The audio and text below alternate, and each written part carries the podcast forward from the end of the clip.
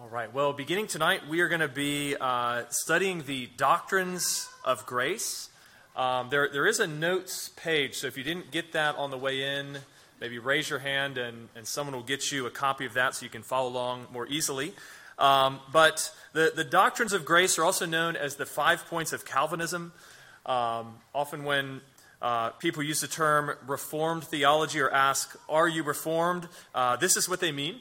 Uh, but Reformed theology is actually much broader than just these five points. So we're going to call them the doctrines of grace because we think that they emphasize God's grace in salvation. Uh, and the goal of this study is that we would better appreciate just how free and full God's grace is. Uh, now, I'm guessing in this room there are some people for whom this topic is very new, uh, and then others uh, who are already well versed in it. Uh, and so I'm, I'm hoping to be able to present this in a way that will both be accessible to you if you're new to the topic, and at the same time informative and interesting for you if you've already studied it quite a bit. Um, that's part of the reason we'll probably take um, seven or eight weeks to do this study instead of just five.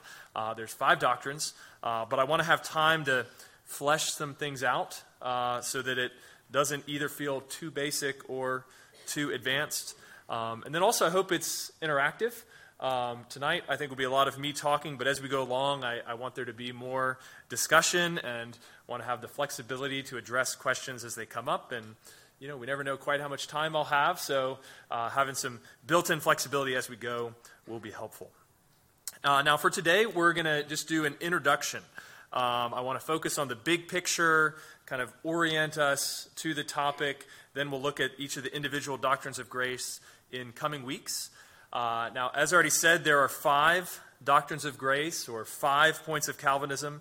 Uh, and a good way to remember that is this acrostic called TULIP. Uh, you can see that on your notes. Uh, T for total depravity, U for unconditional election, L for limited atonement, I for irresistible grace, and P for perseverance of the saints.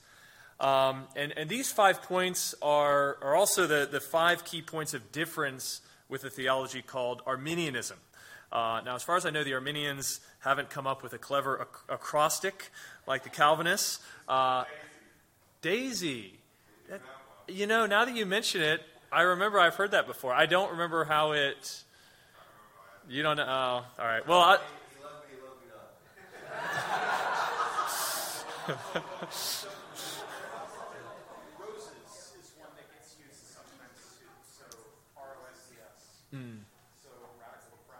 Yeah. Yeah, thanks. Yeah, roses is just another way for the, the five points of Calvinism that you could spell it out. Uh, da- I forgot about Daisy. I've heard that before. I'll have to look it up. Uh, but, but, you know, there, there's a.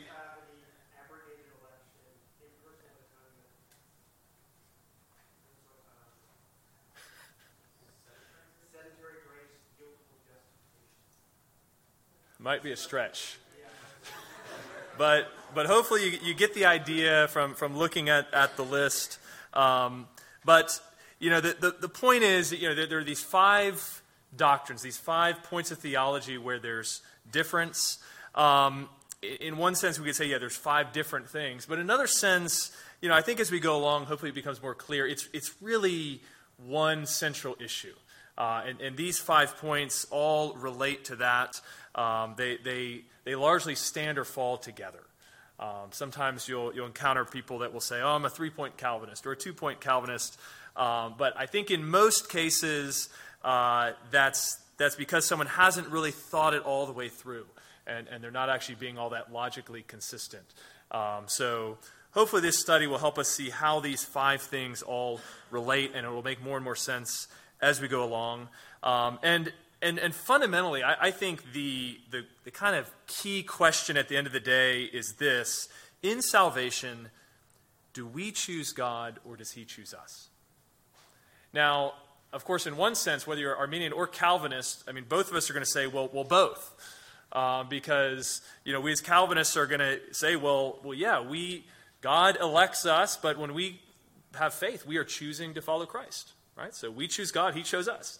Arminians, they're not, you know, they're, they're going to say, yes, there's such a thing as election. It's in the Bible.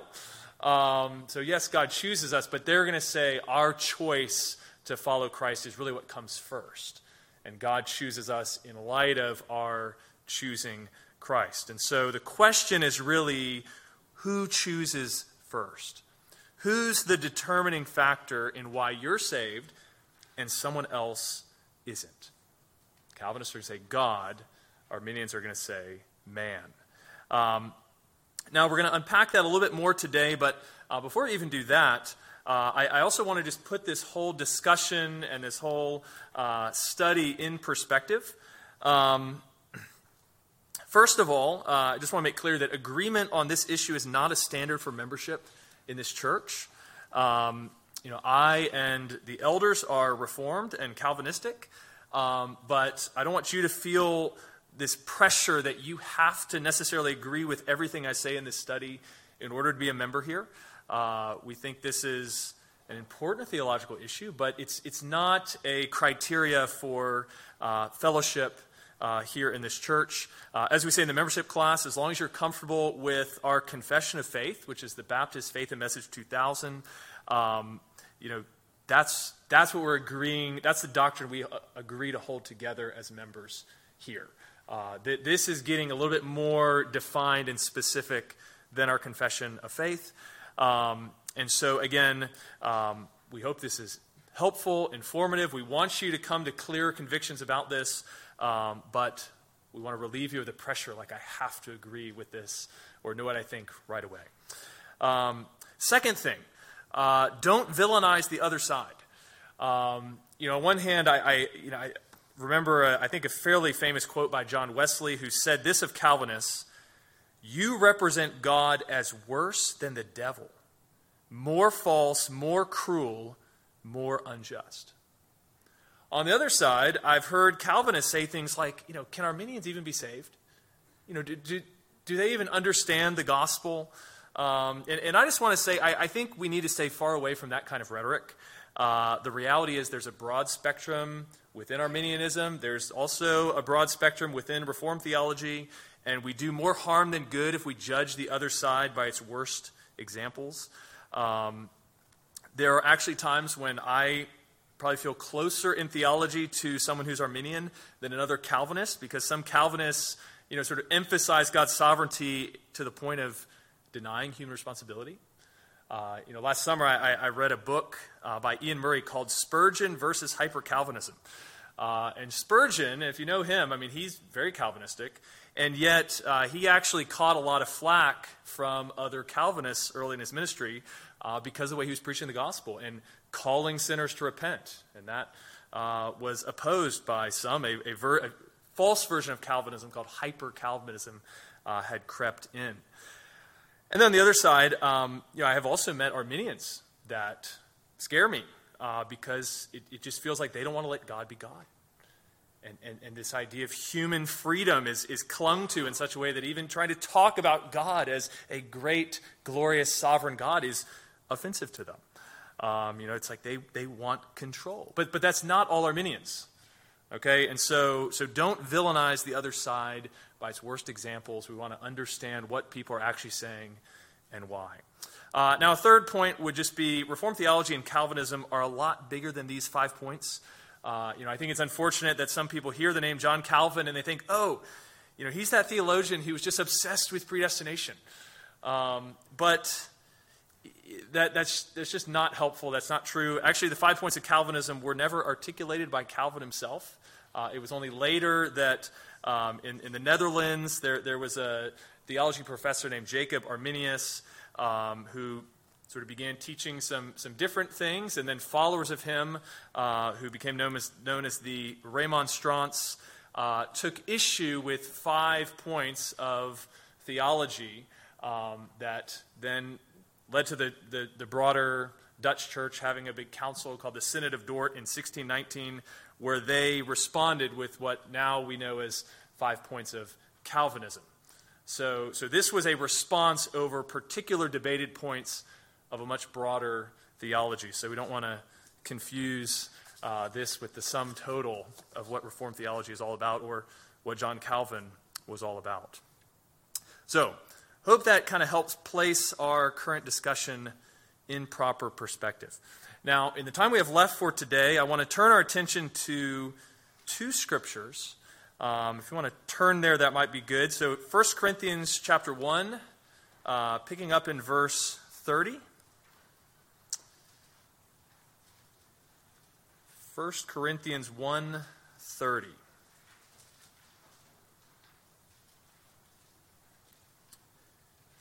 We read, And because of him, you are in Christ Jesus, who became to us wisdom from God, righteousness and sanctification and redemption, so that as it is written, let the one who boasts boast in the Lord.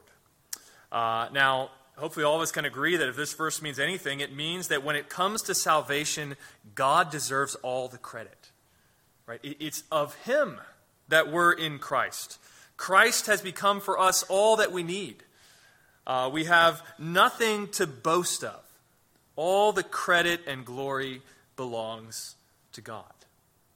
Uh, now, another verse would be Isaiah 59, verses 1 and 2.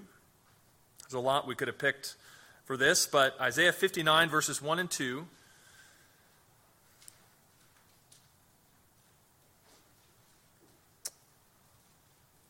This says, Behold, the Lord's hand is not shortened that it cannot save, nor his ear dull that it cannot hear. But your iniquities have separated you from your God, and your sins have hidden his face from you, so that he does not hear. You know, so whose fault is it that we're unsaved and lost in our sin? Ours. You know, the problem's not the strength of God's arm. The problem isn't the, the dullness of his ear. It's that we have chosen sin instead of God.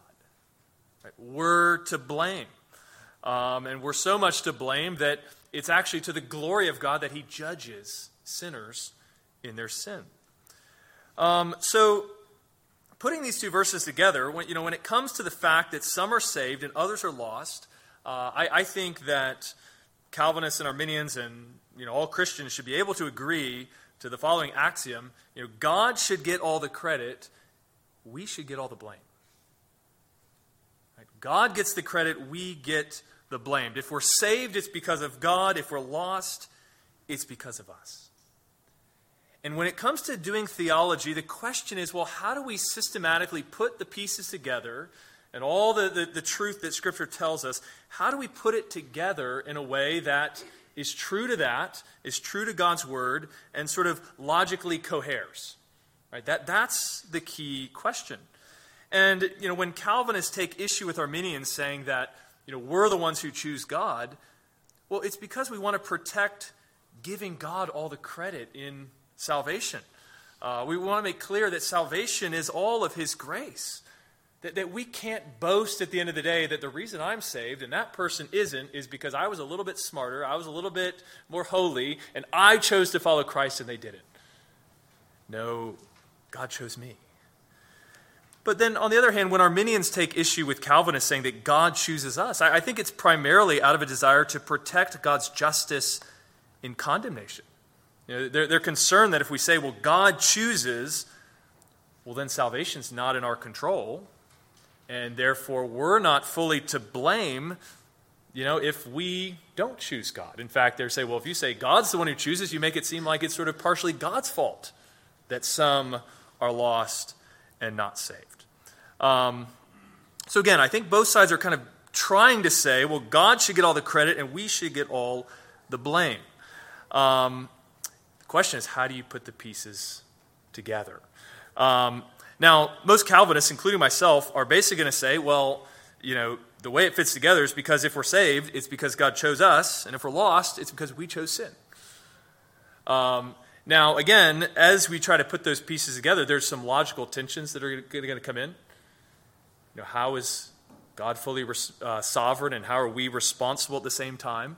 Um, there, there's some areas that we're not going to be able to totally explain, but we're going to say, but but hey, it's what the Bible says. And just like with Christology, just like with the doctrine of the Trinity, there's mystery there. Uh, but, but this is how it fits together. Now, Arminians, on the other hand, are just going to say, we, we don't buy that. We, we don't think your way of trying to explain it and put it together works. Um, so, so they're going to try to deal with that tension in another way. Uh, they're they're going to say, um, you know, actually, for us to choose God, well, it doesn't take any of the credit away from God. You know, faith isn't a work, it's, it's a gift. And then they're, they're also generally going to say, you know, well, well, God's not to blame for some people not being saved because, you know, at the end of the day, he's, God just isn't sovereign over every detail.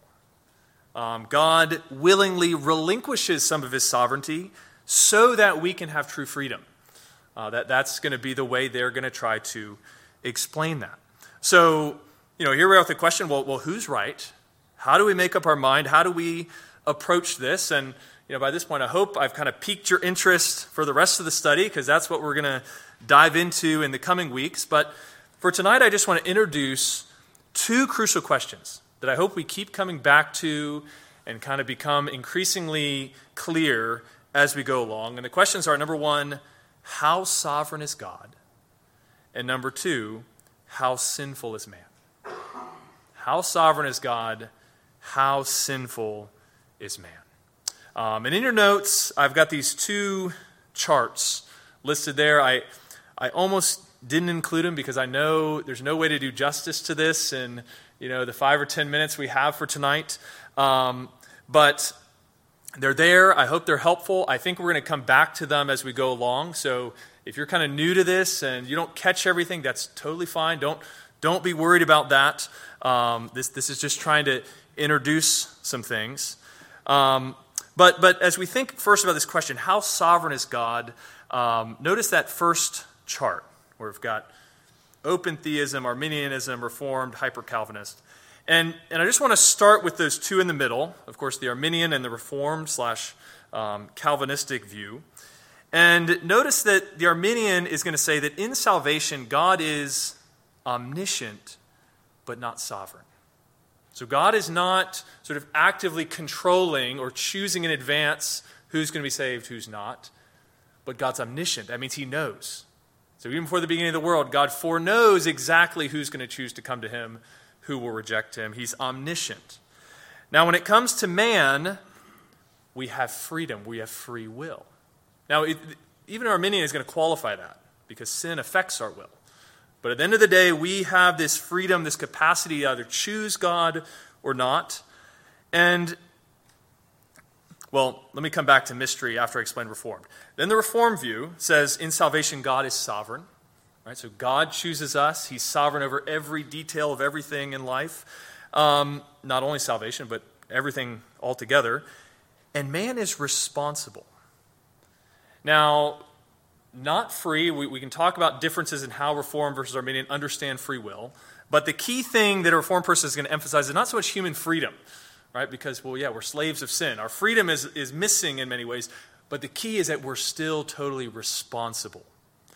And so, for Reformed theology, the, the mystery, the tension is going to be between God's sovereignty versus man's responsibility. That's where there's mystery. That's where, you know, how do you explain exactly how this fit together? And at some point we have to say, we, we can't. It's beyond us. Just like the Trinity or Christology is beyond us. But I want to point this out because in Arminian theology, there's also mystery. It's just in a different spot. You know, it's not that, you know, Reform says, well, there's mystery, and then the Arminian comes along and can just sort of explain everything, and there's no mystery at all. No, for them, the mystery is how can God be omniscient and yet man can be free? Because if freedom means, you know, I can choose what I want, but God already knows what you're going to choose tomorrow, how are you free to choose something else? right? And that understanding of freedom, it, it feels like it can't fit with God's omniscience. And so, what I want you to notice is that there's open theism, which is basically what happens when an Arminian turns into a rationalist. And we take rationalism and you apply it to Arminian thought, and you say, man is free, therefore I'm going to rationalize from that. You deny God's omniscience. If I'm free, God can't know the future because I have to be free. And then you're clearly denying the plain teaching of Scripture, right? You, you just moved outside altogether the realm of sort of orthodox doctrine of God. On the other hand, if a reformed person becomes a rationalist, and we want to say, okay, we get rid of the mystery, God is sovereign, well, what's going to happen is notice the hyper Calvinist under man is at least partially not responsible. You know, we start thinking things like, look, if, if, if God chooses us before the foundation of the world, He's already chosen who's going to be saved. What difference does it make if I share the gospel with my neighbor? If God chose them, well, they're going to be saved either way. So, so therefore, my action is unimportant. You know, or, or if you, you know, trying to tell someone to believe, they think, oh, well, it's, if I'm a slave of sin, it doesn't matter. I'm not responsible to respond to this. I just sit back and wait for God to do something to me. It's on Him. You know, so, so hyper Calvinism is where the, the reformed person turns into a rationalist. Arminianism is on the other side. And therefore, you know, the, the question is not who has mystery, who doesn't. The question is who's placing the mystery in the right spot? You know, who's putting the, the mystery where the Bible does? You know, and, and so wrestle with this. Does, does the Bible ever limit God's sovereignty to protect human freedom? Or does the Bible just seem to assert God is sovereign and we're responsible at the same time? You know, does, does the Bible try to limit one of the, you know, is, is sovereignty ever limited? Or is it just asserted? Is that where the mystery seems to be? Um, and then on the other side, how does the Bible talk about God's omniscience? I mean, does it, does it feel like there's this tension between God being omniscient and humans being free? Or does the Bible just seem to move right past the omniscience to the sovereignty?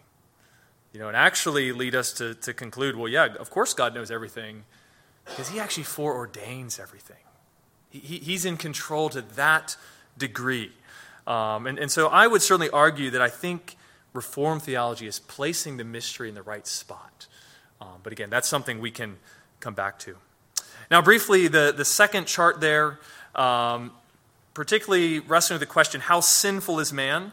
Um, and, and we will definitely come back to this next week when we think about total depravity. Um, but, but this is especially getting at the question of what kind of effect did original sin have on us?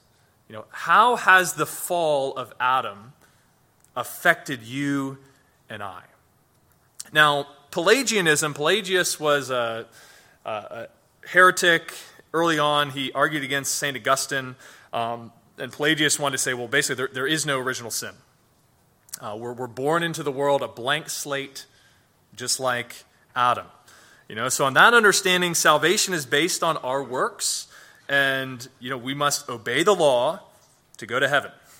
Uh, but Catholics, Arminians, Reformed, all of us are going to say no way. You know, the Bible is so clear that, that actually Adam's sin had serious consequences for us. We, we inherit a corrupt, sinful nature and are unable to be saved apart from God's grace. And, and I think some, sometimes we as Protestants kind of mischaracterize Catholics by you know, saying things like, well, we believe in salvation by grace through faith. They believe in salvation by works and human merit. And, and, any Catholic who knows their theology is, is, is going to say, no, like, of course not. I, I believed I'm saved by the grace of God. And, and then we might say, but, but don't you believe in works contributing to your justification? Right? But they're going to say, oh, but, you know, the you know, the, the faith, the hope, and the love that justify me, you know, are only there by, by the help of the grace of God. You know, they're going to want to say that, look, at the end of the day, you know, I'm saved and somebody else isn't because I cooperate with God's grace. I need God's help, but I choose to cooperate with it, and therefore, as I believe, as I work, as I do all these things, I become saved. Um, and what I want you to notice is that this is where there, there's a little bit of similarity between that and uh, the Arminian view, because um, Arminianism also ultimately comes back to this idea of cooperating with God too. Um, it, of course, like us, or like Reformed, Arminian is going to say that no salvation is by faith and faith alone. right? It's the same basic understanding of the gospel. But, you know, if you say to an Arminian, well, well, how could you as a sinner choose to place your faith in Christ? I mean, how serious is sin? I mean, how did original sin affect you? Well, most Arminians are, are still going to say, well, sin is really serious. You know, and in fact, in one sense, sin would have prevented me from even choosing Christ, but, but God gives enabling grace. Sometimes they call it prevenient grace, right? God provides grace, but it's grace that we have to cooperate with. Right? It's grace that at the end of the day, I chose Christ because God made it possible, but I cooperate with His grace, and the decision I made, then I was saved because of this cooperation. And you know, part of the reason I go into that is because sometimes people will kind of hear Reform versus Arminian and just say, well, I'm in the middle. I, I just believe that it's God's grace and it's our choice, and there's just this mysterious cooperation. And, and actually, I want to say, well, in some sense, that's very similar to Catholicism. Right? That there, there's, a, there's a cooperation at play. Um, and that's kind of what Arminians are going to wind up saying. There's, there's this cooperating, but at the end of the day, by cooperating, you're the one making the difference. It's about man. But Reformed theology, this is where Reformed theology is different because it's going to say, no, no, no, sin is so serious. Sin goes so deep that salvation must depend on something more than cooperation with God's grace. We have to be changed by God's grace. That even the faith we exercise to receive the gift of salvation is itself a gift of God is a result of the working of God's grace in our life. And therefore, at the end of the day, unlike the other three systems of thought, the determining factor in salvation for Reformed thought is not the will of man, but the will of God. That God is the one who chooses us, He saves us. Now, I was hoping we would have enough time to, to entertain some questions and talk about a little application, but I think we're at time for tonight. Would love to entertain questions individually afterward. And next time we're to come back and begin talking, pick up where we left off, talking about the doctrine of total depravity. So let's close in prayer.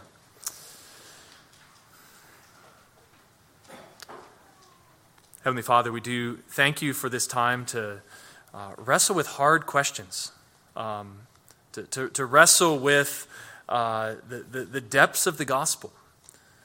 Lord, I pray that this study would be encouraging and unifying. I, I, pray that even as our minds are stretched and, and we peer into uh, depths of understanding that we, we don't fully understand, but I pray that we would grow in awe of you. I pray that we would grow in awe of your grace. Uh, I pray that we would grow to treasure the gospel and our salvation more and more. Lord, we pray this in Jesus' name. Amen.